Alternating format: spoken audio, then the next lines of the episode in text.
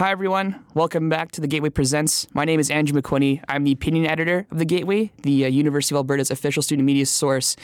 And here with me, two lovely gentlemen, uh, if you want to introduce yourselves. Sure thing. Thanks for having me, Andrew. I'm Jonah Dunch. I'm the arts and culture editor at the Gateway, and I'm also the Prairie North Region representative for the Canadian University Press, which is a national organization that represents student papers um, and other media outlets across the country.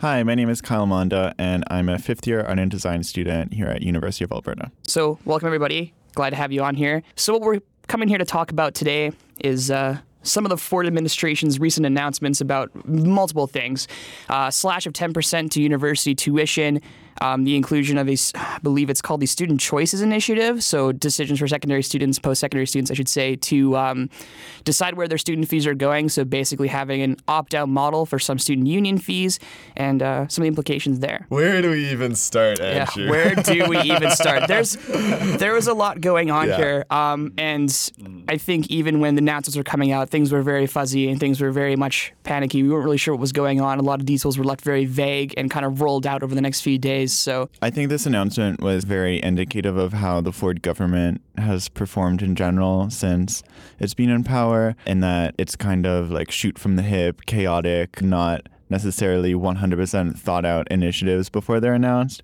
And that was definitely the case with this announcement, in that there was a lot of confusion in the immediate aftermath, and various ministers had to clarify certain points afterwards because it wasn't clear in the announcement what exactly this meant for um, financial aid and um, student loan interest rates, as well as the the opt out student fee suggestion is also like extremely vague and leaves a lot up to universities to decide rather than in the legislation itself. That's absolutely right, Kyle. And I think what's become clear over the past few days, as um, you know, further details have been ironed out, as it's been in the media a bit more, is that the Ford government made this decision largely on the basis of a kind of feeling of an ideological commitment, and not on the basis of um, sound policy analysis, nor on the basis of consultation with the relevant interested parties.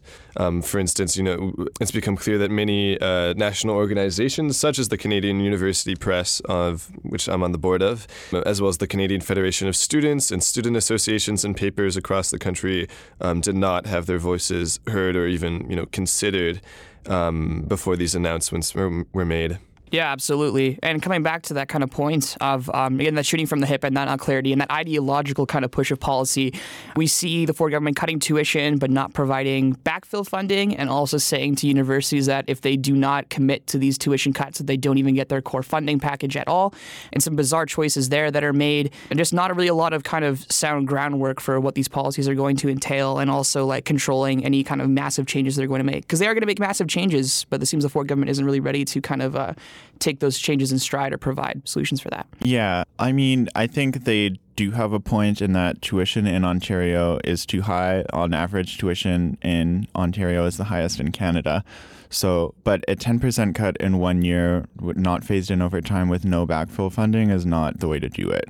And that, that'll put a lot of pressure on universities to find quick ways to cut costs. And of course, as with any business, they have multi year spending initiatives that they can't just stop halfway. So, it really doesn't help universities plan to be financially sustainable over like a five, 10 year period when they suddenly have a 10% cut in their tuition revenue, which usually is the second largest form of revenue for post secondary institutions after their government grants. And we can appreciate just how drastic that cut is um, when we think about the Albertan context. That the U of A has been struggling with what I think it was like a 2% cut to some faculties or things like that mm-hmm. for several years. And that has been this big thing that's been looming over, especially the Faculty of Arts, with, you know, um, coming from central admin. And in general, there have been worries about whether we're getting back full funding or not and things like that. And, and that's been for cuts that are considerably smaller than the 10% that's happening in one year here. So a, a 10% cut means, you know, hundreds of jobs, well, if not thousands across the province, you know, initiatives that will just be, be become spoiled milk since they'll be done um, uh, before, before they can come to fruition. Like contract instructors and other precarious workers in the academy getting laid off, even to think about. It's unfathomable and it's it's terrifying, really. Yeah, on the short-term basis that universities will have to plan for their next budget year with this kind of cut, the two easiest things for them to cut are people and maintenance. So um, my guess would be that we'll see deferred maintenance bills rise in Ontario as well as job losses because for for example like long-term like capital projects and things those aren't things that you can like cancel contracts for so yeah, so I want to kind of come back to the second point, uh, the second part of the policy that was kind of introduced, which again was that student choices initiative. So the Ford government, according to their announcements, their press release said that some student fees will be only mandatory if they are for quote essential campus initiatives unquote, which include health and counseling, athletics and recreation, and academic support. And as we pointed out earlier, that's incredibly vague, doesn't really specify what each kind of like thing is under each kind of um, category, and that leaves a lot of interpretation up to individual uh, universities, which I think personally is a bit of a dangerous move considering some of the essential services that people may gloss over when they're thinking of the services that they pay for. So. And as we pointed out before, one of those things is uh, student media. So. Oh, yes, it sure is, eh? Yeah. Yeah, no, you raised an interesting point, Andrew. Thanks for bringing it back to that. Um, now, of course, all of us here at this roundtable are involved in our campus media, so we have certainly an interest in keeping campus media alive. But I think the average student has an interest in that as well, even if they don't realize it, since the having an independent campus media is what allows students to keep the university and their student union and other representatives to account. You know, if it weren't for, for instance, you know, us at the Gateway here there wouldn't be thorough um, coverage of our students' union elections, and people would have a harder time of figuring out who to vote for. And, and similarly with university issues, that sure, you know, mainstream media does do coverage of major university announcements, but it doesn't necessarily give that in-depth look that um, a campus institution can provide, and it doesn't um, highlight specifically often what's important for students. And so, you know, in a way that the mainstream media isn't necessarily equipped to do all the time, we as student journalists can hold our institutions to account. And now, what this announcement um, in Ontario does is it it demonstrates that the Ford government ultimately doesn't have a commitment to having independent student voices that will hold institutions of the powerful to account. It's I think ultimately a way to cripple student voices um, student representation and to really erode the democratic and civic life on campuses. And that's deeply concerning to me. I think it's important to note, too, that all of the student fees that would potentially be opt outable under this policy are democratically chosen by students, and that both through the election of their representatives for student unions and other representative groups for them, as well as um, referendums for fees for other smaller groups and initiatives on campus that it, it kind of varies from university to university, but generally um, fees have to be renewed every three to five years through a majority vote. And as well, from year to year, students, by electing their representatives to the student union, are voting in the people who have control over the fees they're paying for those unions. Additionally, a lot of the fees already have opt out mechanisms built into them. So it doesn't make sense that the government would be so interested in like forcing opt out provisions on students when they've already been able to vote for fees with opt out provisions if they wanted to or reject fees that they didn't want to pay.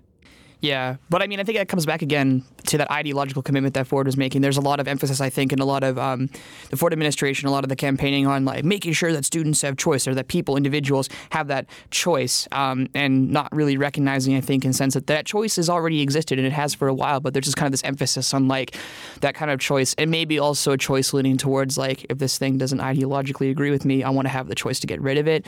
I don't know. I think that's kind of like a position I wanted to pull in there. The best analogy I can think of for people that maybe don't know how student fees work is that it's almost like taxes for attending university, and that, but you have a lot more direct control over it, and that you actually get to choose which specific programs you want to fund. So allowing opt outs for almost all of those fees, which can be deemed non essential technically, if the university decides to deem them non essential, is kind of like being able to choose to opt out of taxes when you don't like the current government that's in power. It, it just doesn't make sense. No, that's absolutely right. And, and, I think the big question to ask Ford and his supporters Doug, if you're listening, is that you know you say it's a it's a choice, but it, is it a, a choice for whom exactly? You know, like um, as you were pointing out, it is kind of a politics of convenience where we want to you know support the groups that we like, and oh, student institutions are going to be the ones challenging us as the powerful, and so mm, we don't want to let them have financial um, capital and therefore power um, in influencing the discourse. And that, well, I, I can't say enough how deeply concerning and disturbing that is. And I think even if you don't like your campus newspaper, you don't like your students' union, you want to rag on them a lot, which, you know, we certainly do around these parts. I think every student has an interest in having in those institutions remaining healthy, being able to be something and and only then, only if we you know uh, um, have institutions that there that people can be invested in, will we as students have, be able to have any united front uh, when it comes to these issues that concern us. I kind of want to bring the conversation over to the implications this has for uh, Albertan politics. We have, of course, as everybody knows, and everybody's eagerly waiting for on campus, the provincial election coming up the UCP, the United Conservative Party, earlier in 2018 put into their policy book a policy which is very similar to the Student Choice Initiative uh, that was put in recently by the Ford administration, basically saying that they want to make sure that student union fees, uh, anything, they haven't specified mandatory or not, all optional and also all opt in. So as opposed to an opt out where you automatically pay, but you have the choice to opt out, you would have to manually go in and say, I want to pay this fee. You're uh, by default, you are not paying it a big thing that I think, depending on however everything pans out uh, down east, is this may have a lot of ground for um, impl- like proper implementation, or there if the Kenney government gets in, and I think there's a pretty good chance of that, or a pretty good possibility of that happening come the election. There's a pretty good chance of those policies being implemented here and affecting our own students here at the U of A, and I think to an even more destructive degree than just giving people the choice to opt out. If people don't know about the choice to opt in, or people don't care enough, they want to save ninety dollars, which I think is what our student union fees cost just around 90 bucks. Mm-hmm. You want to save ninety dollars, but you lose all these other services. You lose advocacy. It can be a bit of a a bit more of a terrifying possibility now that there's uh, that looming down east. I don't think even universities want this policy to happen in that while students unions can be adversarial with universities obviously because they're there to advocate for students not for the institution they are partners and the university does benefit from student fees. Like for example here at the university of alberta we have the APA center fee which is for the new gym that and like physical activity complex that was built here. And that was done as part of a partnership between the students union and the university. So the university was able to propose this project along with the students union to the student body and it was democratically approved by a majority of students and because of that the university could access the money from student fees to make that project happen. So if students unions are decimated by an opt-in option that entire fee option for doing projects like that that benefit students is out no, that that's definitely a good point. Yeah, that it really erodes the possibility for there being collaborative projects between you know the ins- the institution, the university, mm-hmm. and the students' union and the you know students at large. Um, and that is certainly very concerning. And it, it, also cripples the possibility for the students' union to um, try out new things, renovate spaces, uh, and things like that. So I also don't think that universities have the money to replace all the fees that students' unions provide currently. Like when you think about the peer support center, the administration of the UPass, InfoLink services, these are all things that are funded by our students' union fees. And the university just doesn't have extra money lying around to replace all of those vital services if the students' union suddenly isn't able to provide them. Yeah. And ultimately, the choice of what services to try and pick up the slack on and which ones to leave by the wayside is a political choice. You know, we see in the Ontario context that uh, it, the announcement was very vague, as you said, about okay, it's going to be these essential services, health and wellness are involved, academic supports, but it, it's unclear what lies under the general banner of health and wellness. Does that include, you know, dental? Does that include counseling of all sorts, peer support, like you said. It, it's it's very unclear, and I'm not optimistic that that will become clear in that context or clear enough as it as it needs to be. When we bring that to the Albertan context, I do have a worry that when they consider what health and wellness means, it won't be a, a holistic, multidimensional um, vision of that. It might be very narrowly focused on, say, clinical services or or having a pharmacy or something like that. We have a lot of services that definitely straddle the line between essential and non-essential, and it, it really is a political choice where that line is drawn. Like, for example, we have the landing here at the U of A that is the only service on campus that specifically provides peer support to LGBTQ plus students. Whether that's deemed an essential health and wellness service for those students or whether it could be interpreted that they could access the other more clinical health and wellness services as well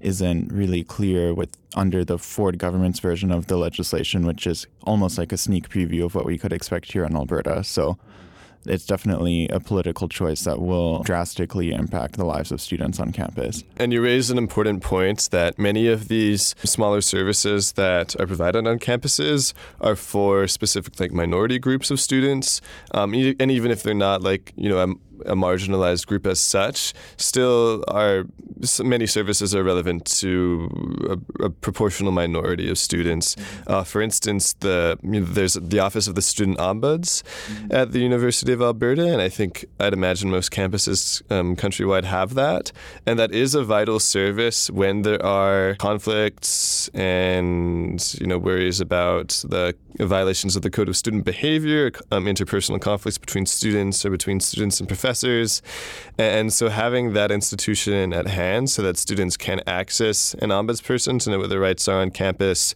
and to have the possibility of conflict mediation and things like that is very important. But a relative minority of students will have to access those services in the course of their um, degree, since you know those are cases that might not come up for everyone, um, where it has to be that serious.